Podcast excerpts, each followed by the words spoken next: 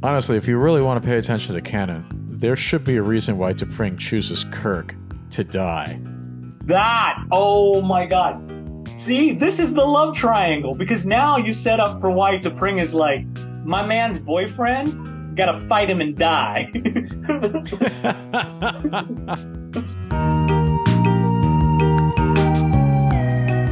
I'm Mark Farinas, a professional illustrator and animator, and I'm a total jerk. And I'm Ryan Thomas Riddle, award winning journalist and screenwriter, and I too am a jerk. And together we crew a ship full of jerks, a podcast about sci fi and pop culture. Today, it's a charade of a good time when Spock's future in laws pop in for a visit. Then, Indiana Jones discovers the undiscovered country, sends Nazi villains spewing lines from Shakespeare in his Farewell film. But first, we want to address some of the current happenings with Star Trek and the entire Hollywood industry. This week, we lost writer producer Manny Coto to pancreatic cancer at age 62. Now, I know, Mark, you didn't watch much of Enterprise. There's still huge bits of it that I haven't seen. But Manny Coto's fourth season stewardship of the show is what brought me back. Of all the seasons, it's the one that works the best. And you can see Manny's love for the original series throughout. He worked very hard to make Enterprise make sense in regards to the original series. But I'm also a fan of his other one season Showtime sci fi series, Odyssey 5, starring Peter Weller, about five astronauts who witness the destruction of Earth and are sent back in time five years by a benevolent alien to prevent Earth's end. Our condolences to Manny Coto's family. And you know what? Fuck cancer. Yeah. Also, this week, Star Trek Picard and Star Trek Lower Decks received nominations for the Hollywood Critics Award. Congratulations to listener and Picard executive producer Terry Matalas and the rest of the cast and crew for their nominations. And kudos to the entire cast and crew of Lower Decks. Us jerks are really looking forward to the upcoming crossover with Strange New Worlds. Meanwhile, the alliance of motion picture and television producers pissed off Nanny Fine and the SAG AFTRA leadership. How they plead poverty, that they're losing money left and right when giving hundreds of millions of dollars to their CEOs. It is disgusting. Shame on them. As we record this, two of Hollywood's biggest unions, the Writers Guild of America and the Screen Actors Guild, are on the picket lines. They're fighting for a livable wage for all working writers and actors. You know, there's a sense among some that actors make enough as it is, and maybe that's the case with A-listers, but most actors are just scraping by like anyone else. And in some cases, like Hollywood's plans to scan and use the likenesses of extras in productions forever without paying them, they're getting put out of work. This kind of union organizing is incredibly impressive because it really is the people at the top fighting for everyone all the way down. As part of the strike, actors can't work on shows or films, can't do press junkets or promote current or upcoming projects, and can't go to conventions like next week's San Diego Comic Con. Now, we want to take a moment to address all those fans who will be going to next week's convention, which is the end all and be all of cons. Yes, it's disappointing that the big guns like Marvel have already diminished their attendance.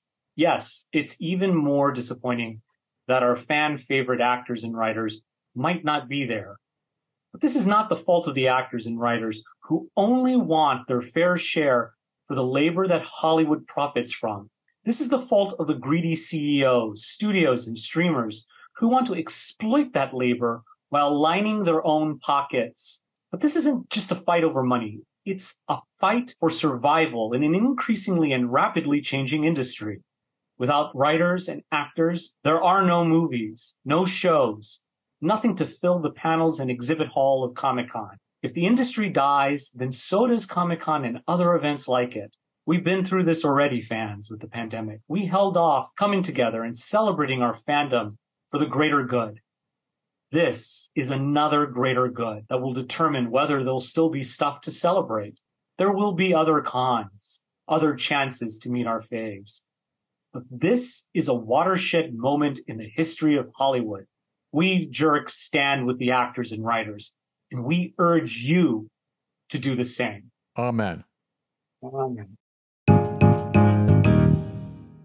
We are halfway through Strange New World's second season with charades. Just like last season, the show has decided to focus on Spock at its midpoint. Spock and Chapel encounter an anomaly that damages their shuttle and changes Spock into a full blooded human. Spock must hide his rounded ears from his soon to be in laws, who are looking for any reason to dissolve his relationship with T'Pring. Ryan, my friend, did you know I'm a vegetarian because I'm part Vulcan? it's true. That's apparently the only way one wouldn't eat meat. well, you know, Mark, it seems like every fifth episode of uh, every season of Strange New Worlds will be a Spock and T'Pring get into some hijinks, jinkies, or what I like to call Spock jinks. And, you know, I'm okay with that. This episode, like Spock Amok, might be the closest Star Trek comes to being an outright sitcom. All we need is the laugh track. I definitely got a sense that the whole betrothal ceremony was really a festivus without the pole.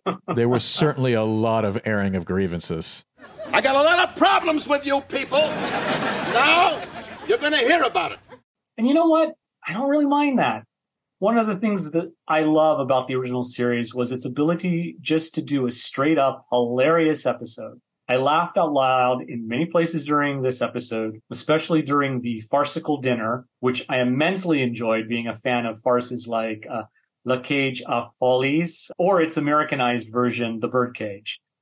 Even if it makes the Vulcans a little less alien and that much more human. I thought this episode was funny too I gave this episode the benefit of the doubt early on. A lot of people were saying that this was going to be another biological deterministic polemic. But I said, you know, wait and see. Maybe they're going to turn all that on its head by making human Spock use being human as an excuse to do what he always wanted to do. And then maybe finds that he doesn't actually like it, even as a human. They didn't do that. Instead, we got exactly what the trailer implied. Spock's behavior radically changes despite his upbringing and deeply held beliefs because his ears change their shape. We've talked a lot on this podcast about biracialness or lack thereof with Spock.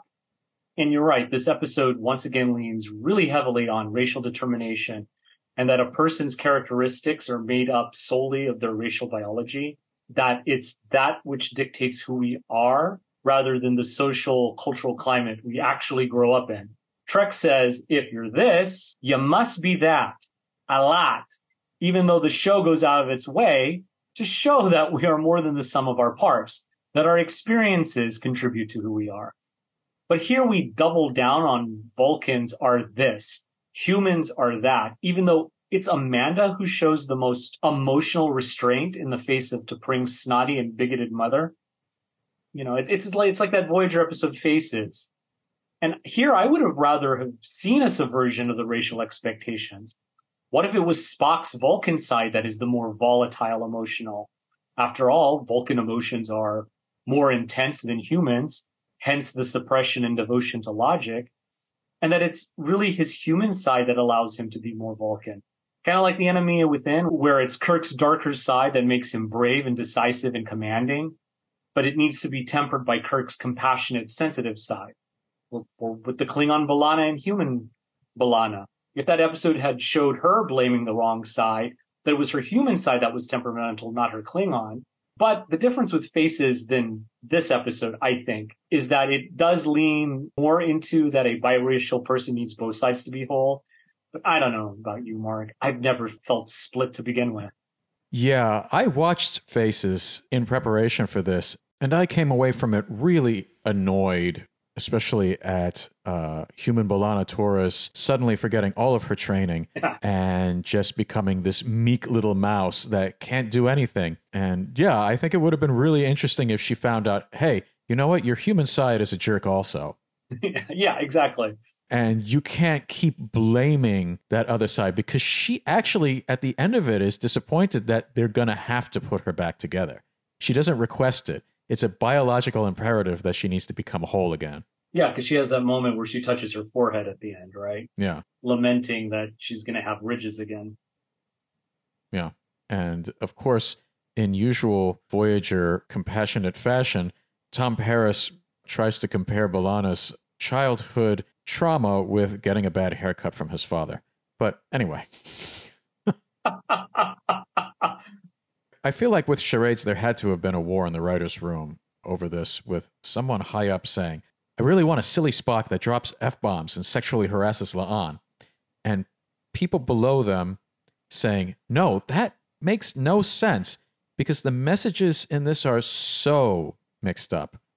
First of all, we have Spock flat out saying Vulcans have emotions, they just repress them.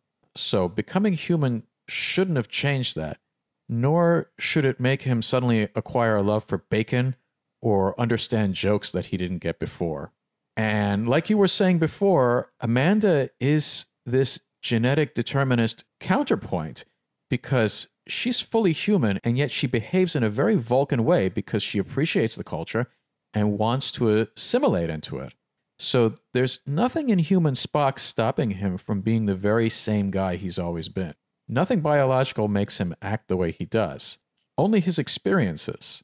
It reminds me of the argument with Superman and Clark Kent.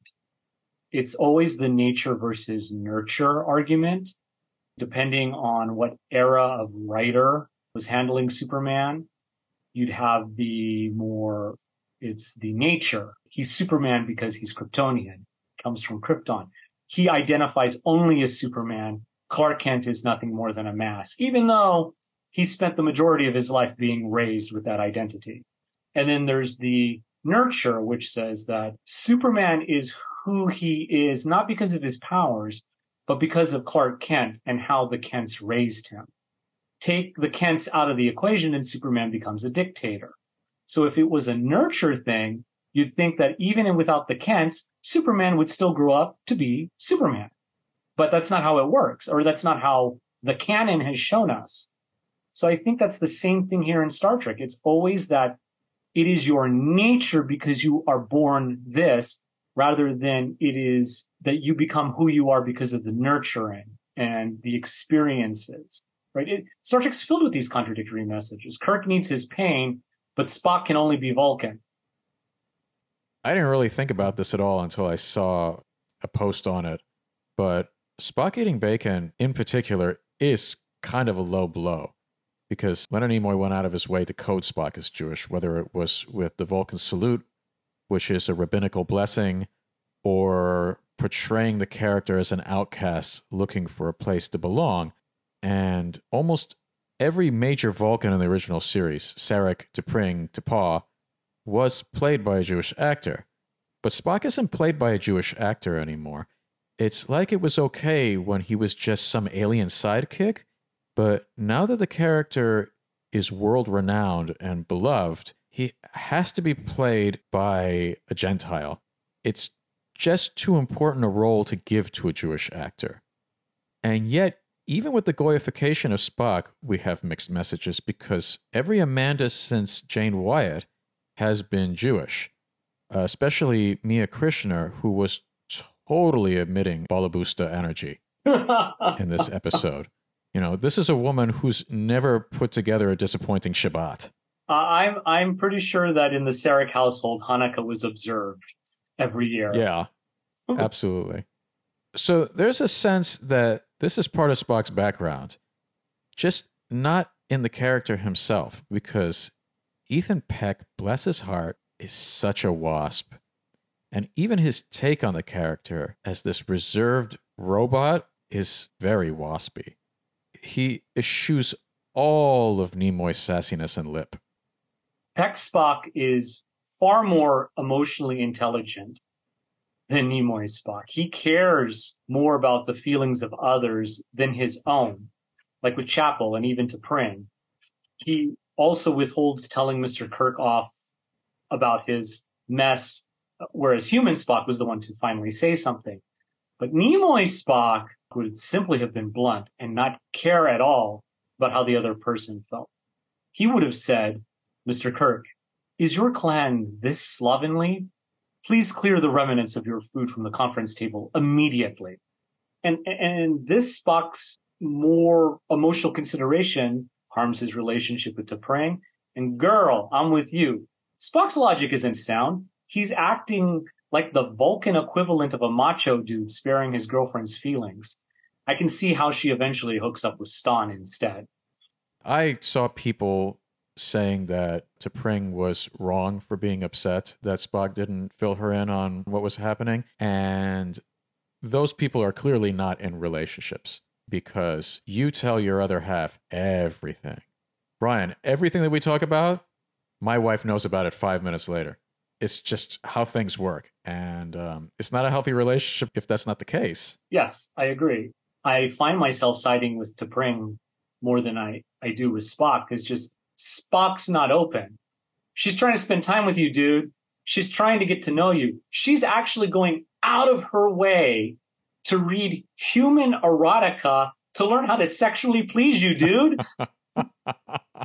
you could have let her in on the secret of this episode that your ears were gone. and Yeah. she would have understood. For sure. I think so too. Yeah, a lot of people were done a disservice in this episode. I think Pike is one of them. I liked his role in the betrothal ceremony. I, I think he was really funny and charming. Him sort of dealing with it and the faces that he made, even at his own reactions, were spot on. But he's also completely out of the loop when Chapel, Uhura, and Ortegas take the shuttle out. It's a very kid stealing the car sequence. And I don't know why they didn't go to him to authorize it. The writers are making him look like an idiot that doesn't know what's going on in his own ship. Yeah, or at least have them, you know, convince number one that they should do it. Yeah, give her something to do. Yeah. Other than laughing in the bar, you know, I actually agree. Anson Mount is really good at the double take and the side eye. I felt like you could take Pike from this episode and just drop him into an episode of Abbott Elementary, Yeah. and he'd fit right in. Him and Gregory would be competing for side eye double takes. Uh, the sidelining of Pike is something that, as you know, is one of my critiques of Strange New Worlds because I'm still of the mindset that the captain of any Star Trek show is the one who has to drive most of the action. And I get that that this is an ensemble. And you know, I think that Pike in Strange New Worlds is actually how Martin Sheen's President Bartlet was supposed to be in the West Wing. He gets involved, he's not really the focus of the episode. He's sort of there, but he's not. And that's sort of how Pike is a little bit in Strange New Worlds. I understand the logistical reasons for why in this season he's a little more sidelined. He had parental leave, but I still would like to see more, more Pike just kind of driving things forward. You know, I wonder if the writers have a service like the old Star Trek did, like what was it, DeForest Research, Yeah. who would look at the scripts and say, this is not how things are done in the military. This is not a real star. So that somebody can warn them, hey, look, you've got three people taking a shuttle off the ship. Command has to know about this. Somebody has to authorize this. And there's no reason why they wouldn't. Yeah. I know they have scientific advisors, but yeah, military it just, it is, well, this goes back to what I've been saying is, is that the original series is very clearly a space navy drama. Then you get to the next generation and it's the office in space, right? The military stuff is there, but it's kind of like a trapping. You know, it's just like, oh, we just took the company car for a joyride. But I can't imagine in Next Generation or even Voyager somebody just grabbing a shuttle and leaving. No, that's true. That is true. This is, I think, something that is original to Strange New Worlds. Speaking of the shuttle, I really dug that it was three female characters going in and really saving the day. Ortegas, Uhura, and Chapel, they need to go on more away missions together. They make a great team that could get into all sorts of trouble, much as I'll address the, the romance aspects of the episode in a bit. But I do like that bit where like the aliens are trying to be, what's your relation to Spock? And Uhura and Ortegas are, girl, everyone knows. Just tell them. you ain't hiding anything, girl. She could have just said that she was his physician. yes, of course, of course. That would have been close enough to get whatever alien HIPAA information she needed to get. Yeah, and I don't know what to say about Chapel and Spock's romance. We were saying last week that Pike's relationship with uh, Batel wasn't great, but it wasn't cringe. Spock and Chapel are cringe. And even if you're not a Spirk fan, you can't possibly want this really juvenile high school romance. I don't think the actors have chemistry. I don't know what Chapel sees in Spock. She's not the sad sack she was in the original series. She's just too cool for him. If Chapel wasn't so fleshed out as an individual, this would be dipping into manic pixie territory. I can see a woman like her being intrigued with Nimoy Spock, but not Peck's. Not not at all. I do agree about the Chapel and Spock relationship. I mean, I'd like to see more of her going on adventures and less of the K I S S I N G with Spock. Because you're right, Strange New World sets up this Chapel as a fierce force, a stellar scientist to be reckoned with. I want her to kick ass like she did in the season opener. I wanted more of that before we got into her love lorn with Spock. I will say Jess Bush comes alive as this version of Christine Chapel. She's getting material that really digs deep into the character and allows her to take Chapel to places Majel Barrett unfortunately wasn't. On the Ready Room, Bush says that the original series kept Chapel as a means to highlight Spock's detachment. And yeah, Chapel was little more than window dressing in the original series. But despite the Spock chapel romance, here we get a range of emotions from this chapel. And I'm here for that. If you told me as a teen there'd be a Star Trek show where I fall in love with Chapel, I wouldn't believe you. But I love this Chapel. But I also want to see more of the strong, independent, bisexual Chapel and not someone who's saddled with what I've always felt was one of the blandest elements in the original series. Chapel's love lorn over Spock. Because it was obviously one sided. And I was looking forward to seeing a Chapel who was sciencing and doing her own thing for a while before that ever came up. Yeah, you'll get no argument from me. I- I've loved Jess Bush since the pilot. She was actually one of my favorite parts of the pilot because she was the person who was enjoying herself the most. If I seem down on the Spock Chapel relationship, it's that I think that she, she as a character is being dragged into something that is beneath her. Right. What I like the most about this show is, is that it has pushed against canon and, and expectations. But I think this is one of those pieces of canon that I wish they had just either pushed further against or just jettisoned. Because it's one of my least favorite aspects of the original series. And of course, you know, I'm a huge Spirk advocate. I'd rather this whole love triangle played out between Spock, Jim Kirk, and T'Pring instead. I would like to end on something I really liked about this episode. I really like this episode. Like I said, it made me laugh. But the one thing that I really loved about this episode was we got a strange new life form. we really did. I mean, sure, it's another energy light being, but then again, that's very original series, right? Yep. Maybe because I'm trying to find humor in this situation, uh, since I'm going through it. But these non corporeal life forms operate like medical insurance or hospital admins. What's your relationship to the patient? Even when you're a being of light particles, there's still goddamn paperwork to fill out. And they kept hanging up. I have been there. I have been there where you're on the phone and you're being transferred to the the medical insurance person that you're supposed to speak to and the line just cuts off. And then you call back and they're like, well, you called us. I loved, I did love the, you called me. Yeah. I mean, it, it was giving me some serious United States healthcare system vibes. Because, you know, going through a medical condition that I was diagnosed last year, for which I am still waiting to see a specialist an entire year and a half later from my diagnosis. This may be the episode's social commentary and is surely an indictment of our healthcare system in the United States. And I am here for it. It is my favorite part of the episode because it felt both too real and alien enough. yeah, there really is nothing more alien than a customer service person, especially one that doesn't care what your feelings are concerning your own health and possibly your life. It is like talking to an alien.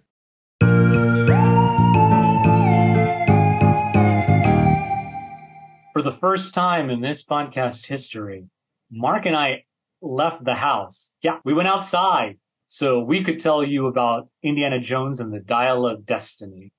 Warning to those who haven't seen it yet. Major spoilers abound, starting now. Just as he's about to retire, Henry Walton Jones Jr., I named the dog Indiana, is dragged into another adventure, this time to stop a former Nazi scientist from reconstituting the Third Reich with the help of an ancient Greek time travel device. Now, Mark, this wasn't as bad as I was bracing myself for. I was expecting Kingdom of the Crystal Skull levels of horrible. Oof. But this felt like a slight return to form for the franchise. Was it great? No. Was it entertaining and enjoyable? Yes, absolutely. But then again, anything after Crystal Skull would be good, I suppose. Also, this film had Phoebe Waller-Bridge and not the scum plagiarist Shia LaBeouf. Yes, he is a plagiarist. He took a Dan Clowes comic, shot a film that's nearly word for word of it, and passed it off as his own work. And then when caught, he had the unmitigated gall to play it off as being inspired by Clowes's work. But Waller Bridge is a breath of fresh air in the franchise. Shia LaBeouf as a greaser in that last film was, I think, one of the lowest points in any franchise's history. It's like what Gene Roddenberry used to say about David Marcus. Indy Jr. is one of the best arguments for abortion that there is. and now he's gone. Yes, and the the lost the lost son that turns up never really works out. I'm not sure I could call myself an Indiana Jones fan. I really only like Raiders of the Lost Ark. If you ignore the racism, it's a perfect film. And Dial is a lot like The Last Crusade in that it's decent enough action adventure that relies a lot on trying to figure out what worked so well in Raiders. We've got Indy fighting Nazis and Arabs again. There's a lot of chase scenes, and Indy scores victory after victory just to see them eventually snapped away. You know, they always get the thing they're after, and then suddenly the bad guy shows up to take the thing from them. They did that like three or four times in this. Yes. in fact, a lot like Raiders, Indy's role is borderline meaningless to the outcome. The Nazi never had a chance of succeeding. Jones is just there to bring the relic home when the bad guy fails. I've always seen Indy, both in Raiders and in this, he's not so much the catalyst of the story. He's the observer. He's he's the audience, right? He's the audience going through the adventure in that old school serial or old school TV way, right? Where Indy doesn't change at all, usually in these movies. He's pretty much the same guy from the beginning to the end. The journey doesn't alter his perception of his world. Although I will say this, however, does. I know there's been a lot of criticism about how Disney takes these iconic heroes like Luke and Indy, turning them from hopeful adventurer into depressed cynics. But, you know, I'll always assert that Last Jedi gave Mark Hamill the best Luke Skywalker material for him to play. Yeah, that's true. But I don't see Indy in this film as Luke or even the morose Jean-Luc Picard from Picard's first season. He's not so much world weary, but weighed down by life, the loss of his son, his inability to comfort his wife, a man filled with regrets that he's drowned in academia and whiskey. Depressed, yes, but hardly a cynic because when push comes to shove, Indy is still Indy in this movie. He believes it belongs in a museum. He said, he even says that several times. Although I do wish that the younger version of Indy in the opening sequence acknowledged that some of the antiquities that the Nazis stole belong to the countries they were pillaged from and not placed in yet another British or American museum. But this Indy is still motivated by science more than he is by profit. I mean, Indy is still Indy. And as someone who lives with chronic, sometimes debilitating depression, I feel less alone when I see heroes I grew up with wrestling with similar issues. I empathize with this Indy, much as I could with Last Jedi Luke or Picard Picard, or even the depressed Admiral Kirk at the start of the motion picture. But despite that depression, all these characters remained who they are at their core And I'd like to think that despite my depression and mental health challenges, I'm still the same good person at my core. And for that, I admire the arc of Indy in this film. I also really like that they're clearly, again, trying to give him a mentee, and it's somebody that he has to learn to love and has to earn his love, as opposed to a secret child that he has to love. Yes. Helena reminded me so much of Marion in Raiders. You spoke about them trying to figure out what made Raiders work. I, I definitely didn't like Kate Capshaw's character in, in, in Temple of Doom because it wasn't an equal to Indy. It was, she was just there and she screamed a lot, right? She was just the Yeah. damsel, hmm right? But here now we have another uh, strong female character like Marion that could stand toe to toe with Indy. Well, you know, I was the one who suggested to see this movie because I'm a huge fan of Phoebe Waller-Bridge, uh, especially her her two TV series, Fleabag and Crashing. And she was really, really good in this. Uh, she actually had me laughing with her first line, um, because she's one of those comedians that can communicate a lot with just the flick of her eyes.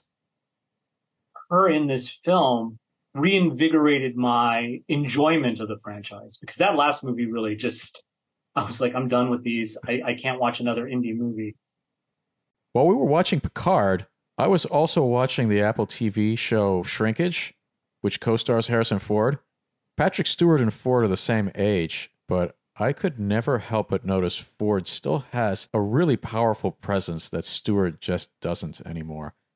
One of the things that makes Dial work as well as it does is that I believe Harrison Ford could still do all that stuff. Yeah, I do agree. Ford has much more presence here than Stewart did in the first two seasons of Picard. Uh, and certainly for the majority of the third season, I thought Stewart finally came alive in that show for me. The moment he stepped onto the Enterprise D bridge, I felt like, oh, now he's got presence. Now he's got that old sort of Jean-Luc Picard back. But yeah, Ford, he's still the one thing you look at on the screen when he's on. Yeah, he's old, but he's not frail. Yeah, It's really funny watching a Nazi punching movie in 2023 because it used to be a given that you punch Nazis. And now it almost seems like a daring political statement. In fact, showing that there are Nazis being abetted by our government now looks like an analogy to something modern, not just an allusion to the 60s space program. We even have the CIA hauling away Indy with a bag over his head in the exact same way the Nazis did in the film's opening flashback. yeah. Like they're trying to make a point here. Oh yeah, absolutely. Absolutely. There's even the a swipe at male grievance.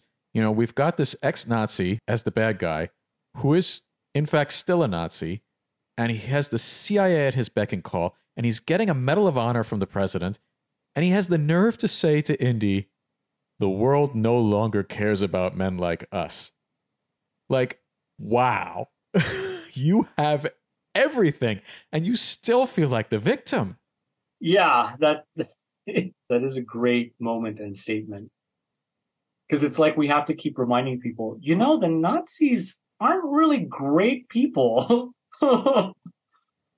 Speaking of statements, are things that I found jarring, right?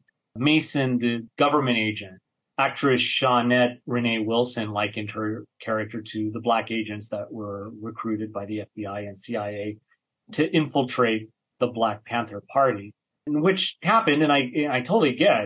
But it was really jarring for me to see a black woman working alongside these white pride neo Nazis and an actual Nazi, and that she was killed off by the Nazi. And it just kind of left me with a really bad taste in my mouth. Has there been any other black women at all in this franchise? No, I may be wrong because I haven't watched a lot of them in a long time, but Yeah. I can't remember any black people at all in this franchise. So we may very well have gotten our first one. And yeah, she's working for the CIA and she gets killed off a third of the way through the movie. Just as I was thinking, maybe she's going to be an ally of the Indy team. yeah, And it didn't happen. They just shot her. And that was it. That was the end. Yeah. I was I was aghast. I thought it was really tasteless. Yeah, exactly. I can forgive the once again the good black cop trope that the movie relies on, the one that we've talked about with things like Secret Invasion and Falcon and the Winter Soldier. I can forgive that. But to see the moment she's working with these obviously blue, blonde eyed Nazi dudes, and you know, I wouldn't mind so much, or it might have been a little more easier to swallow had there been other black characters either in the franchise or in this movie. Yeah. She certainly is the only black person in this film. Quick note after we recorded this, I did a little research and found that there was one other major black character in the Indy franchise. Simon Katanga was the captain of the smuggling freighter and Raiders. Now let's get back to the show. Also in the tasteless category is Indy fighting Arabs again. And what makes it worse is that there's car chase after car chase, and every one of them sends them crashing through another fruit stand. In all these movies, if someone goes outside the United States, it's all fruit stands. The whole world is one giant fruit stand to Hollywood producers. It's crazy. Where's the street food? Where's the where's the open marketplace? Where's the other stuff? it's just fruit stands. or just an empty street. There are some streets that are not covered in people hawking stuff. Uh, well, speaking of that car chase, one, thank the God Particle for practical effects because the car chase is the best action sequence in the film because there's not a lot of CGI whipping us as the audience around or elevating the chase or whatever. You know, it's grounded. It, the stakes feel that much more immediate. But that fucking car chase went on for forever. It just dragged after a while. You're like, oh, it's going to be over. Nope, it's not over. It's going to be over. Oh, fruit stand. It's going to be over. fucking another fruit stand. you know, it's like, I really felt like a good 30 minutes of material could have been trimmed out of this movie. Cause it's just like, there's this adage in screenwriting, start late, get out early. God damn, every sequence, every scene is just, it started way too soon and it stayed far longer than it should. It was a movie that was too long by about a half an hour. It is a half an hour longer than Raiders of the Lost Ark. But I am glad that that middle chase was mostly practical because where this movie really fails is anytime there's a CGI set piece. Yes, yes. The whole opening sequence is all CG, including Indy's deep faked face and it's in the dark, so you can't see just how bad the CG is. It particularly falls flat considering this is a chase scene desperately trying to evoke Raiders. And all I could think is, man, this looked way better when it was done in broad daylight with actual people and vehicles 40 years ago. It's also trying to evoke the beginning of Last Crusade, where uh, he's being chased on the circus train and he falls into the thing with the snake. Um, yeah, and that's a great sequence. I remember that sequence. I think that that's the highlight of that film because it's practical. It's all in camera, right? Mm-hmm. Again, you know, I felt that's a scene that you just you only needed a section of that. You could have just started that with Indy on the train dressed as a Nazi, and we're like, wait, why is he dressed as a Nazi? And then you know, oh, we, he's after this thing, but really, there's this other thing, and you could have started there. I didn't need the whole thing with the house and then him being hanged and it just drug everything out. It's like there's no sense of starting at your highest point of conflict or your highest point of action. It's such a slow fucking burn with these tentpole movies now. Yeah. Uh, an opening sequence like that shouldn't be any longer than 10 minutes. No. And that was like. It should leave you wanting more of it, not wishing that it would end. Like the old James Bond movies, right? You'd have that like quick, like yeah. five to 10 minute cold open and then you'd get the barrel going over and you, you start your movie. But now, like, it felt like that opening was at least 15 to 20 minutes long. Yeah, it could have been. Another problem is that, like, because of the bad CG, half of this movie pretty much takes place in the dark. Yeah. Whether it's the opening or it's the underwater sequence with the crappy looking eels or in the cave when they're finding the other half of the of the dial or and then when they're in daylight I felt like the movie was oversaturated, probably to make it so that you couldn't tell what was real and what was fake, but it made almost everything look fake. Yeah. Yeah. Even when they were on actual boats. Yeah. When they were in New York at the beginning, I don't know how much of that was real. I don't know how much of Tangiers was real because it was all pumped up to the point that it could have been CG Yeah. and not in a good way. The blending of reality and CG was hard to tell, but not in a good way. Yeah. Which is why I freaking love the Tom Cruise Mission Impossible movies because all of that is not enhanced by CGI. It's all practical. You feel like you're actually in the location that they're filming in or that the story takes place in, whether it's Prague or Dubai or, or what have you, right? Mm-hmm. It just feels like it has reality. It has weight. I can touch it. Yeah, I, I felt like even in the New York sequences, I go, I get it. They're trying to make it look like 1969 and, you know, that doesn't exist anymore. Probably this is a conglomeration of a back lot or a small section of old New York or whatever, but it just, man, it's just, it's so blown the fuck out. Yeah. Well, I think the one thing that this film did right is it is it stuck the landing. And a lot of these so-called final chapters of franchises, there's a temptation to give the hero a dramatic death. And it's always the Hammer style of going out, you know? I'm dying. Well, there's medical help right over here. No, it's too late for me. But but we can save you. No, no, my time has passed. And I'm so grateful that they subverted that trope. Uh, Indy may have had a momentary death wish, but Waller Bridge just wouldn't have it. yeah. Yeah. I love when Helena just punches him. She's like, you know what? Fuck this. And that's it. And that's the end. You know, that's one of the that's one of the points where it's like they're brief and it's great Yeah. because she hits him, it blacks out, and he's back in his apartment. There's no like dragging him up the stairs, yeah. showing us how he got there. Yeah. And I just, I, and I kind of just love like, yeah, we just fixed the murder charges that he had from the beginning of the movie. Yeah, It's not important anymore. It doesn't matter. It doesn't matter. It doesn't Here's matter. Karen Allen. And oh my God, oh my God. I mean, when Marion shows up again, that was nostalgia done right. And they have this romantic scene that is a lot like the one in Raiders where Marion is kissing all the spots on Indy that don't hurt. And I actually cry laughed a little bit. And the guy a few seats down from me cry laughed in response. I forgot how much I love seeing movies in the theater with other humans. I felt where I was like, oh, I missed being in a theater with human beings watching a movie was Triangle of Sadness. Because Yeah. because of the whole vomiting scene. Just Oh man. we were just wailing. I like I think everyone was holding their their, their stomachs. They were laughing so hard.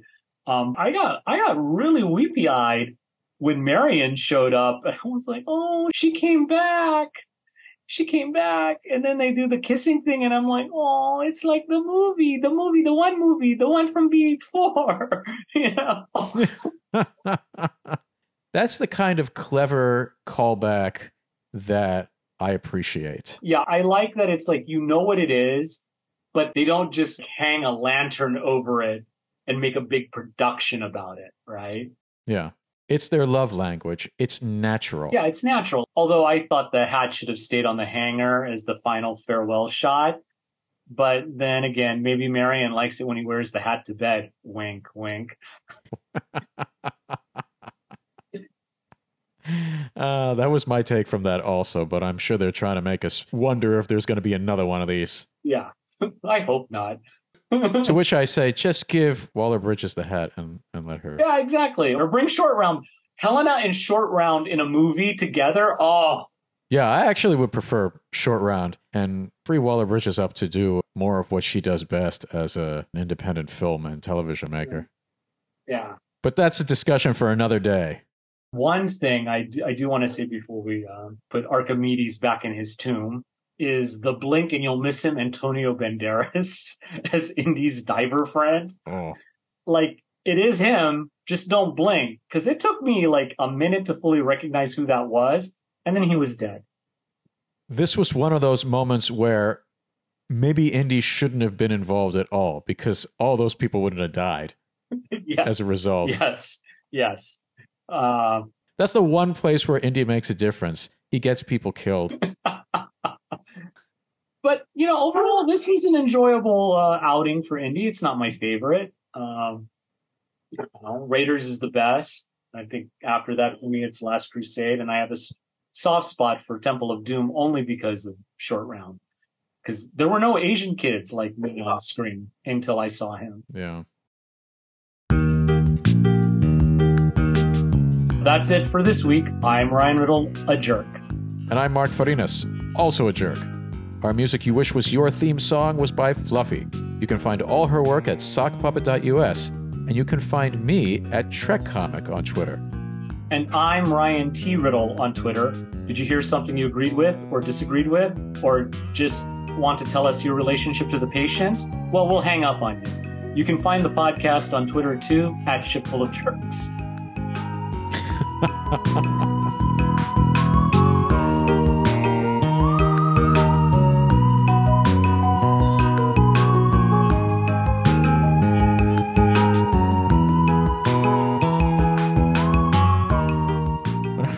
Whenever I hear and Son, I think of all those 80s cartoons Pink Panther and Son, Captain Caveman and Son, Kirk and Son, Indy and Son.